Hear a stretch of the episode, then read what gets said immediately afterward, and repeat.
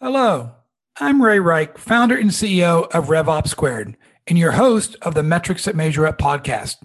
We talk to a wide variety of B2B, SaaS, and cloud thought leaders, executives, investors, and people just like you to discuss the metrics and benchmarks they use to make metrics informed decisions.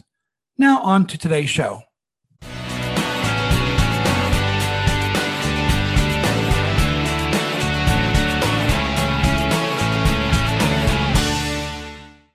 Welcome to today's episode of the Metrics That Measure Up podcast. Today, we are joined by Mike Micucci, former CEO and Executive Vice President of the Commerce and Community Clouds at Salesforce. Today, we will be covering three main areas. One, the factors driving Mike's decision to sell his SaaS startup to Salesforce and then staying for 11 years. Secondly, how did community, collaboration, and commerce become part of the same cloud at Salesforce? And number three, metrics that matter to the CEO of a large company, specifically of a billion dollar plus business unit that he used to manage and report performance. Mike, please take a moment to give a brief background and overview of your journey to becoming a guest on the Metrics that Measure Up podcast. Well, thank you, Ray, for inviting me. What an honor. And it's great to spend some time chatting about all this. I think Ray, you and I, we first met. It's been more years than I want to count back in our days at Actra and Netscape, and it's been quite a run. I sold my company GroupSwim to Salesforce in 2009, and over the last 11 years have built a variety of products at Salesforce. In the last three years, was managing our Commerce Cloud and Community Cloud business, which I'm sure you've all used it. If you ever went shopping at places like Adidas or New Balance or any of those, you've used Commerce Cloud, and if you've got online help from anywhere from Sonos to Google Nest, you've used Community Cloud. These products touch a lot of people, and it's been super fun. Very rewarding. I've been super lucky. Yeah, it's amazing when you become a $20 billion plus company, right? Being famous for your sales cloud and then the marketing cloud and service cloud. I'm not even sure a lot of people know how big your commerce cloud was. So that's great to hear. But let's go back to the beginning of your story. So as you said, we met at Netscape where you were running kind of platform product management for our e-commerce group. And then you became a VP of product management at great companies like Commerce One and a VP of marketing. Really an amazing career kind of success. And then in 2005, you started your own startup. What was behind the decision to be going to that entrepreneurial journey? You know, I look back on 2005 and I think we were coming out still in the dot com like hangover. And I was super lucky. Netscape and then Commerce One, it was like you were in a complete vortex of craziness. Like everybody wanted your products. You were like the belle at the ball, right? Super shiny object and just got a massive exposure globally to what software can do and how to transform businesses. And then the dot com thing hit, and I went to a few startups, and I also got to see the struggle that smaller companies had and what good looks like and what good does not look like. And in 2005, I'm like, look, I always wanted to do my own company. There was a couple guys that I knew from Netscape and Commerce One that wanted to do it. So we're like, hey, we know what we're doing. We've seen good, we've seen bad, and let's do this. So I wouldn't say it was any more sophisticated than that. I always had a desire. And I felt like over the last whatever years, I really got a view of all angles of businesses and it worked out really well. If you haven't done, anybody hasn't done their own company, it's the best and worst job all combined in one. It's awesome. Well, you kind of jumped into the deep end, and that is a metaphor for yeah. the company that you created called GroupSwim. And I believe it was a collaboration platform. Kind of what was your vision of what the collaboration platform in 2005 could become? Well, it was before, you know, Facebook and the others really evolved. And what the initial thesis of the company was how could we mine conversations to extract the best information, answers and recommendations and things like that. And so we were really looking at how we connected groups of people that was shared common interest and share those best thoughts. And that was the initial vision. My co-founder Jari, he's Swedish. He came from so our engineering team was in Stockholm and he had his PhD from the Royal Institute uh, in Stockholm and specializing in machine learning and AI. So this was a very early like uh, attempt at that and how to connect communities and use AI to extract knowledge. Well, you were definitely a visionary back in 2005 using machine learning and AI. But then yeah. we were hit by an economic crisis in late 08, early 09. And that kind of coincided with you selling GroupSwim to Salesforce. What really drove that? Was it economic or was it opportunity? Well, we bootstrapped the company. And I think you've had him on your podcast as well, Tom Riley, a good friend. And Tom was also an investor and a board member at GroupSwim. And one of our philosophies going in is we really tried to run a fairly lean company until we felt like we had nailed product market fit. By 2009, we felt like product market fit had started to really hit. We were at cash flow break even and it was a decision and i think everybody all companies go through this ray. I'm sure you've talked to tons where okay now do you raise a giant round or do you exit the business? And we got two offers for the company because we kind of put out feelers and we had two offers and it just felt right. It felt right for the investors it felt right for the company and it also felt right to carry that vision forward Got it. You know, it's interesting. You mentioned some previous guests we've had on the Metrics that Measure Up podcast. Another one was the founder of DocuSign. His name's Court Lorenzini. And similar to you, he spent almost five years as the founding CEO to really get great product market fit. But then he decided not to stick around to that next stage of scaling and go and found another company. But you you decided not only to stick around, but to make a long career at Salesforce, going in initially, I believe, as the product leader that built Community Cloud and becoming the CEO of Commerce and Community Cloud at Salesforce. 11 years. What motivated you to stay or go, number one, and then stay for 11 years? it's amazing. It was 11 years, Ray. uh, blink of an eye. When we got acquired in 2009, Salesforce was starting a project at the time it was called CSN, Corporate Social Network. The idea was to lay a social network on top of CRM. And we were acquired to help build that. And we launched it in 2010. It was called Chatter. And it was a modified version of the vision that we had at GroupSwim, which is one of the reasons why it fits so well is I was very aligned with both the technology vision at Salesforce, but also our values my values were big on customer first, you know, your team and trust in your team and innovation and growth. These and just fit like our two companies, like we were very small, Salesforce about 3,000 people at the time, but those things fit well. And so we got a chance to flex and we launched Chatter in 2010 and it did well. And it was kind of a, an extension of the GroupSwim vision. And then from there, this is, in fact, being both an entrepreneur and having time at Netscape, Commerce One, these other startups. I went back and pitched to Mark and Parker and the other executives this concept of Community Cloud. We came out like 75 different names of it. And the essential message was Salesforce is organized around CRM orgs, right? So each company gets an org. How can you connect these organizations together? Think about supply chain, which Ray, I know you know very well. Like, how can you share data back and forth between companies securely and let them collaborate? And that was really the ultimate vision of GroupSwim is connect these called pods together. And so we created Community Cloud, which was an extension of Chatter, an extension of each org so that you could open it up and connect companies together. And we launched it in 2013. Now, I think that might be news to our listeners because when you were a Salesforce user, you knew Chatter as a way to communicate with other people within your organization, almost like, you know, Slack before it became Slack. But I didn't know that part of the vision was to communicate between companies, between organizations. Yes. And the trick was, you know, everybody knows how to use social now, but how do you do it securely so that maybe you are having a conversation with your supply chain, your supplier, and you're sharing data that's sensitive. It has to have a sharing around it. It lets you act on the data and lets you create a user experience that's compelling. So all those were factors in building Community Cloud. It had to have a great UI. It had to be able to expose data with sharing. Then it had to have a collaboration layer on it. And when we launched it, it took off. It had some bumps in the road like any product. But when we left, let's see, it wrapped up this year, it was about 650 million users on it to give you a perspective of scale. Wow. Community yeah. Cloud has 650 million and was driving revenue directly to Community Cloud a measurement, or was it more to enable the other clouds to generate revenue? The way Salesforce works is obviously we track all the cloud revenue. So you have a scorecard, every cloud has a scorecard, and you track what we call ACV and AOV. But we re-attribute the revenue to the different clouds. So it's a product that we don't report out to the street. And that's not uncommon. There's quite a few products at Salesforce like that, and just for simplicity. But we tracked revenue and usage and growth just obsessively on the product.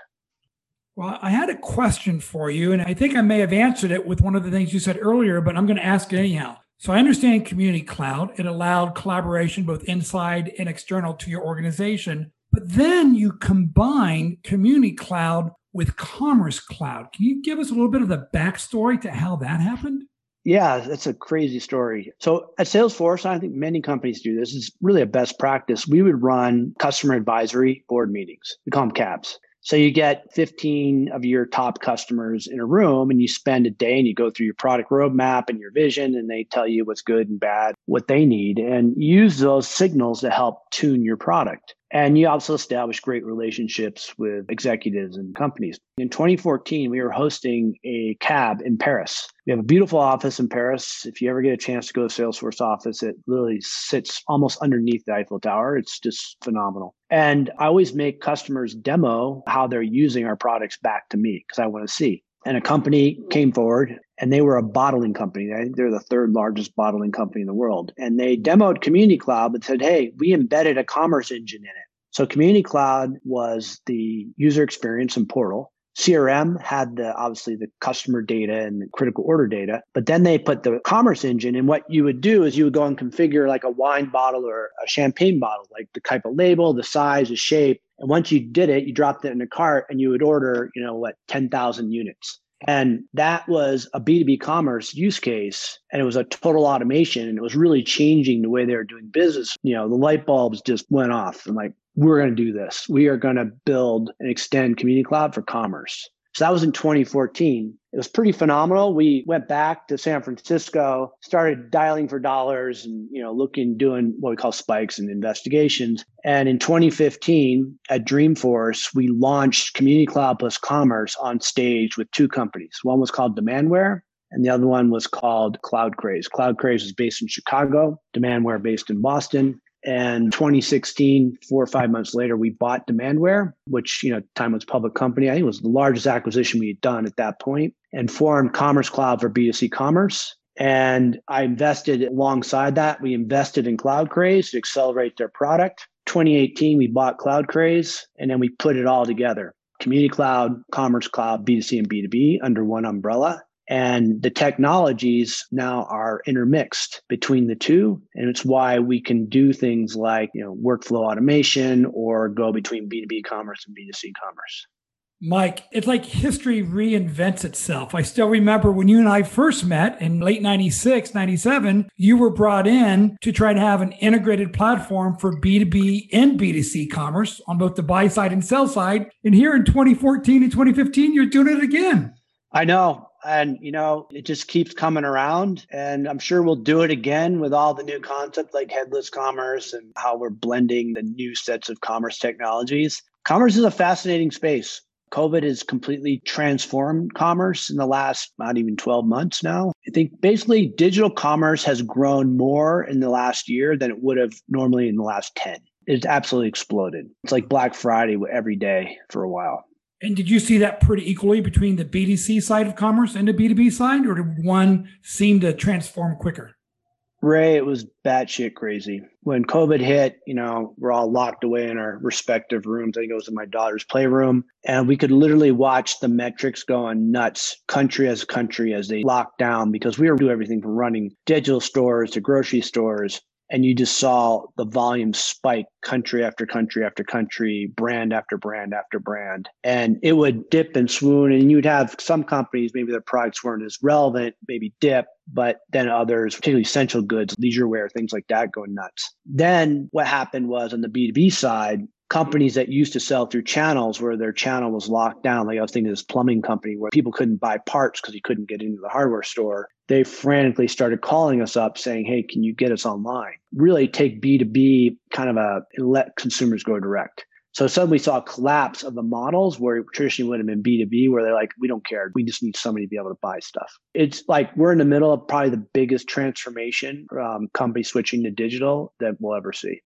Wow. Well, you said something that was music to my ears, and that was the word metrics. And since we're on the Metrics that Measure Up podcast in the Commerce and Community Cloud, can you tell our listening audience what some of the performance metrics or KPIs that you measured are? And I'm going to ask you to kind of split it in two ways. Of course, we have all the subscription metrics, but since you're driving so much commerce on your platform, did you also track things like GMV, the gross merchandise value, or DAUs and MAUs?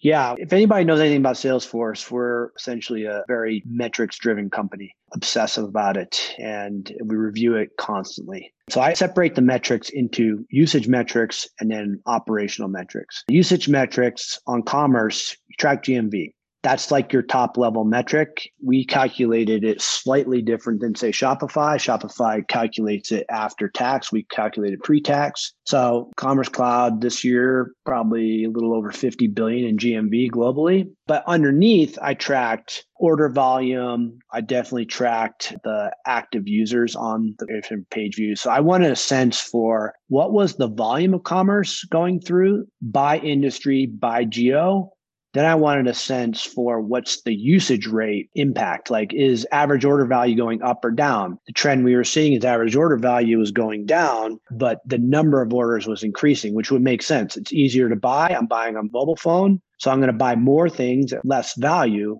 but I'm going to increase the number of orders. And Community Cloud was very similar. We definitely tracked number of users, but we heavily tracked the usage of the system. Mostly we tracked MAU and DAU is how we measured it. And then just like any other business, you track your ACV, your AOV, and your attrition just daily practically. So that's how we did it.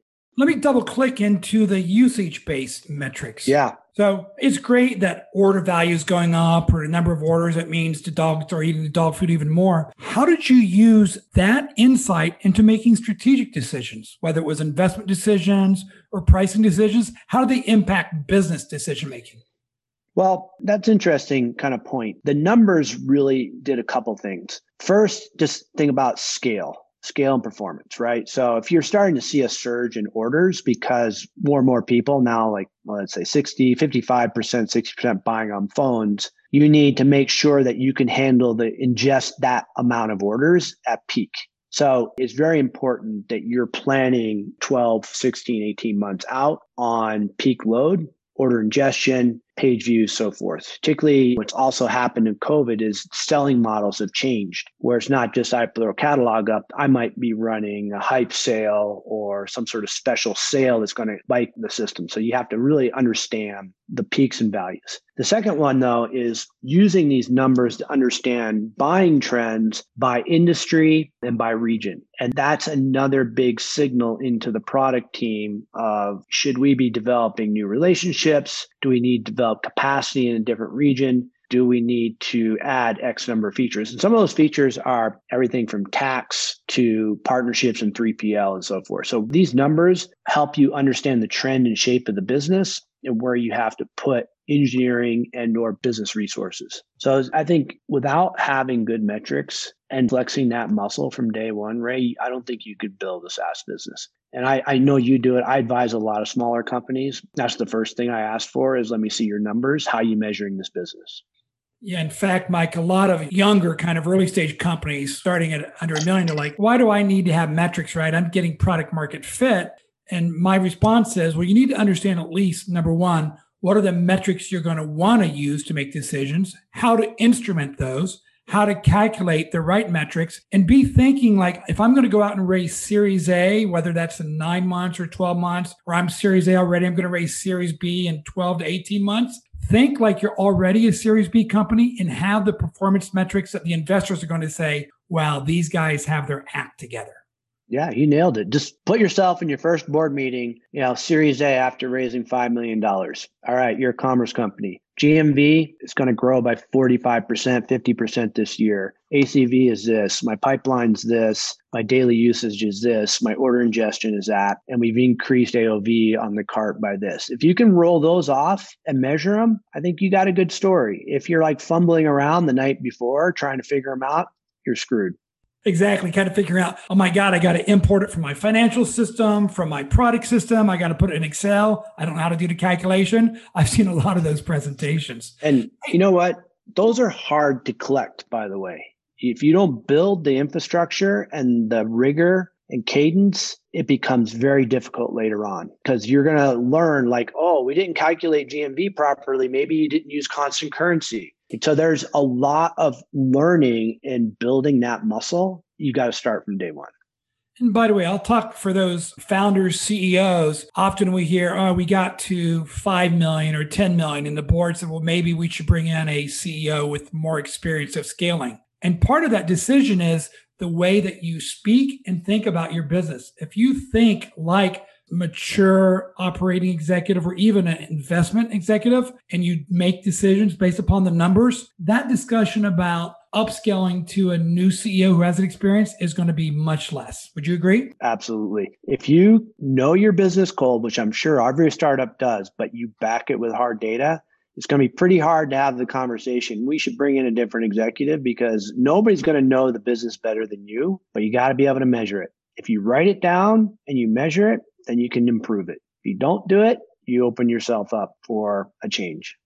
Yeah, in fact, I think Edward Deming kind of said you can't manage what you don't measure. And I'm going to ask another question about measurements because there's a lot of discussion in the SaaS industry today whether a subscription pricing model is better or is a usage and variable pricing model. And a lot of companies do a hybrid. Mike, with all the information you had on orders and GMV, did that kind of factor into strategic pricing decisions? Yeah, Ray, there's two things that are the most difficult that you can do at any company. One is branding or naming, and two is pricing. Those are like the two hardest things you can do inside of any company. Here's what I find you're going to have to understand your customers. But the problem with usage based pricing is many companies are uncomfortable because they don't have predictability. So you have to put the guardrails around the usage based pricing. It gives them predictability so that the CFO knows, okay, X product's going to cost me $100,000 max so they can budget. Because they'll immediately ask if your base usage, like, well, what if we have this giant surge? What happens? Like, am I suddenly on the hook for $10 million? I'm like, well, no, there's a certain, but you know, all the things. So that's always the challenge on usage based pricing is the variability and the predictability for the CFO. And so you have to, if you're going down that, it feels good when you're pitching. It's like, hey, you only pay for what you use like hold it. If it's a CRM product and you know it's internally facing, it's pretty easy to get predictability. It's by seat, blah blah blah. But man, if you're doing like a commerce product or consumer facing product where you could have massive surges, that's a different story. Yeah, but a lot of companies are making that strategic trade off where subscription gives me better predictability and forecast management. But usage basis, and we think of the Twilios and Shopify's of the world, yep. it can be a much higher growth rate. Did you guys talk about which way you were going to go within Salesforce?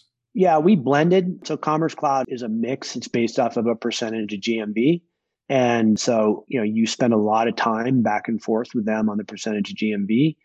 And Community Cloud was similar. We had a modified usage based pricing, and we actually let them do both. If the use case was more internally focused, it could be a per seat subscription model. If it was more consumer focused, it was usually a usage based model.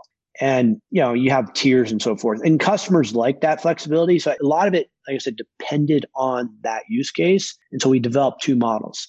And then we kind of guided the customers based off of experience and whatnot.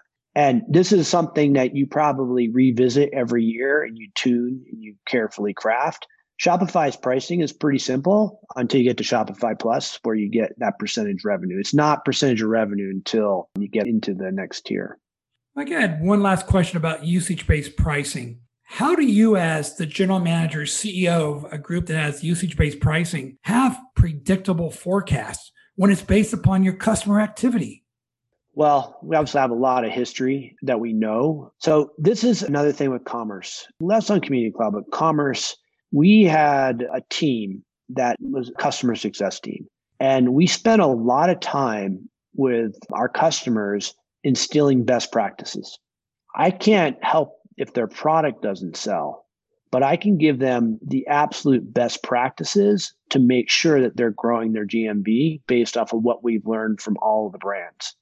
Some of that is how to use AI to more effectively impact purchase decisions. Some of it could be landing pages, search optimization. There's a whole slew of components to it because it's definitely a, shared risk and reward. You really need to be front and center with that customer and make sure they are getting the most. We spent a lot of time on features, thinking about how features would help grow GMV.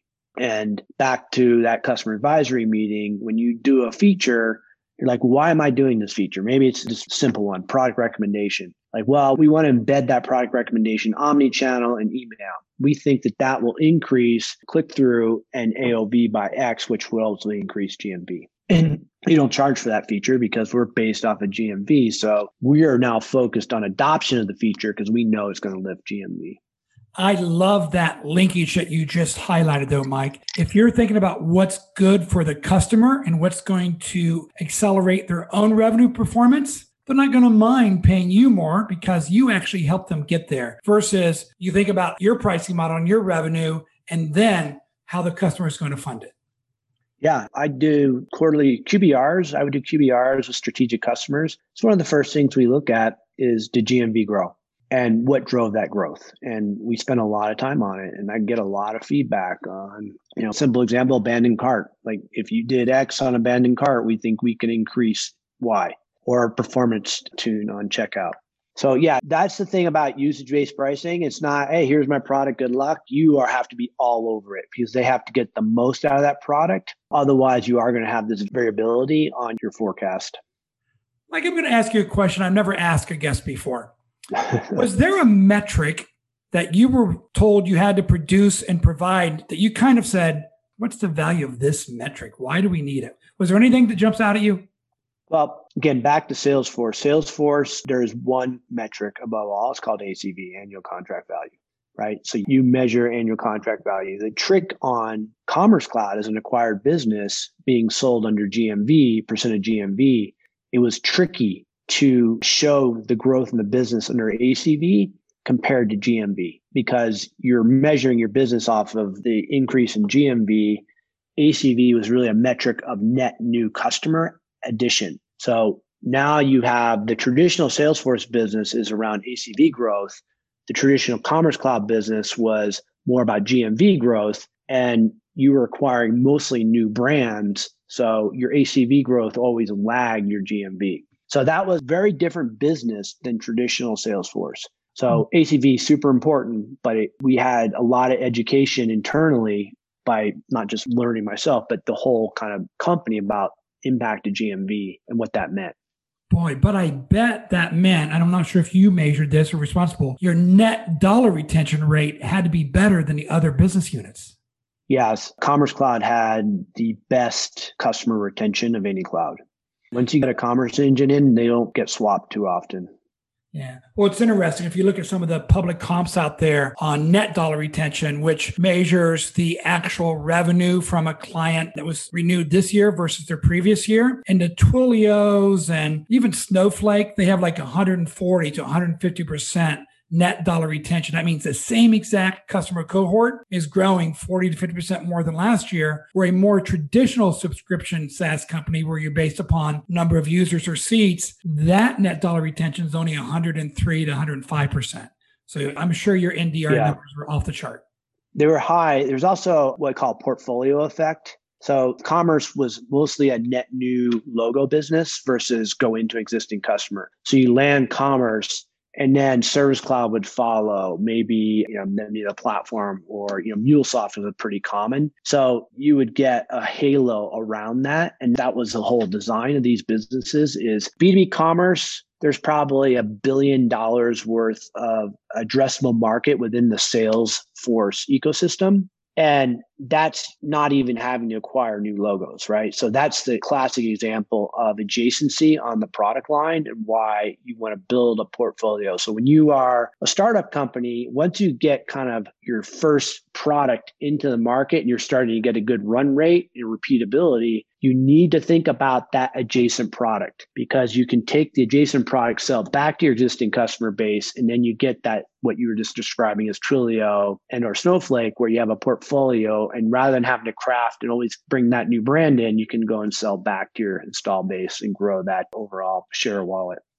I tell you, Mike, I could talk to you all day long, but we're limited by time here on the show. So we're going to transition to taking it home and wrapping up with a couple of insights from you that are more personal nature. The first yeah. is Is there a CEO or company that you think is a must follow in 2021 for entrepreneurs and early stage SaaS founders? Well, I'm very focused on digital commerce. You know, been commerce since day one. So I would encourage everybody just you should follow Shopify. Follow Tobi Lütke. Probably more important though is follow his COO, guy named Harley. Listen to him on CNBC, listen to his Twitter posts, and just look at how they are unconventionally driving their business and they're just maniacal focused on their customer success. So I highly, I think Shopify is setting a real beacon and just been an absolute runaway success. So you think their stock still has room to run? I said it earlier, the growth in digital commerce, if you just take a step back, the whole world's digitizing. If you have a product today that you're not selling online, it's probably because it's an awkward product or it's just not well suited. Eventually, you're going to figure it out. The whole world is moving to selling things online. It's going to be insurance to all the way through to healthcare. You go to a doctor and you're going to be putting your prescription in the shopping cart before you walk out. That's not traditional way you think about Shopify, but we are on just a major digital revolution here. And one of the positives of what we experienced with this pandemic is the acceleration of that digital transformation, which goes into as an operator, what tool would you recommend that every SaaS company should use? Well, I'm a product guy, Ray. I think you and I, you know, way back when. So this is tough. I mean, every company should have a CRM system by default. I don't care which one you use, but if you don't have a central customer data profile, I'm advising a number of companies right now, and this is behind the scenes. Like you just need a CDP based off of your CRM. But I think if you're a product guy, if you don't know how to use InVision or Figma or some sort of like mock-up tool, better start sharpening your pencil right away. Really? So you think being able to do quick visual prototyping and mock-ups is critical to the development team being more productive? I interview for it. If I interview a product manager, I make them do a design for me. Exactly. And can you just say the names of a couple of the tools that you think people should know about? I like InVision and I like new product that I just started playing with called Figma. But I mean, if you're a rock star in Google Sheets or Google presentations or PowerPoint, I don't care. But if you can't illustrate, I think you should flex into these newer tools because they're very collaborative. You know, InVision and Figma are, I think, two of the better ones out there. Well, that is a nice segue to my final question is I remember when I met you, you really wanted to get into product management. If I'm not mistaken, I think it was one of your first forays. But if you're we're talking to a recent college grad or someone who's got one or two years of experience and they really want to be successful in the cloud and become the next Mike Micucci, what's your advice? Oddly enough, I had this conversation a couple weeks ago with a recent college grad who wanted to get into product management. And there's two things I think that you need because this is not just a skill you go to school for. First is, do you have a passion for a particular area? I don't care if it's healthcare, sports, or whatnot. You need to be an expert in that area of how the business runs and how it operates. And if you're not an expert, go find that customer and learn their business because you're essentially designing a product for that customer. And if you're not, you're going to turn out, if you're designing a house, you put the door in the wrong side because you didn't understand how the customer flow was. So the first one is, yeah, I want to be a product manager for, you know, financial software.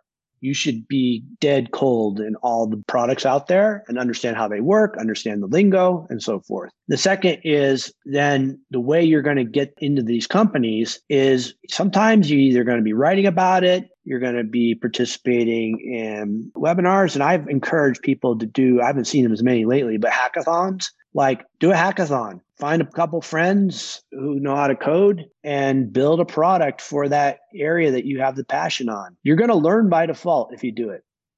You know mike two things to that. It's interesting. The first point was kind of be a student of the industry or the role you want to go yeah. into. And that's exactly the same advice that Byron Deeter from Bessemer Ventures, who's had more SaaS IPO companies than any other, gave. So it's amazing the commonality. And number two, the second thing you said is don't just learn about the concepts, be able to apply the concepts and be able to do it. Learn how to do visual design, even at least at a basic level, even if you're not going to be a developer, learn how to code so you know what's possible, right?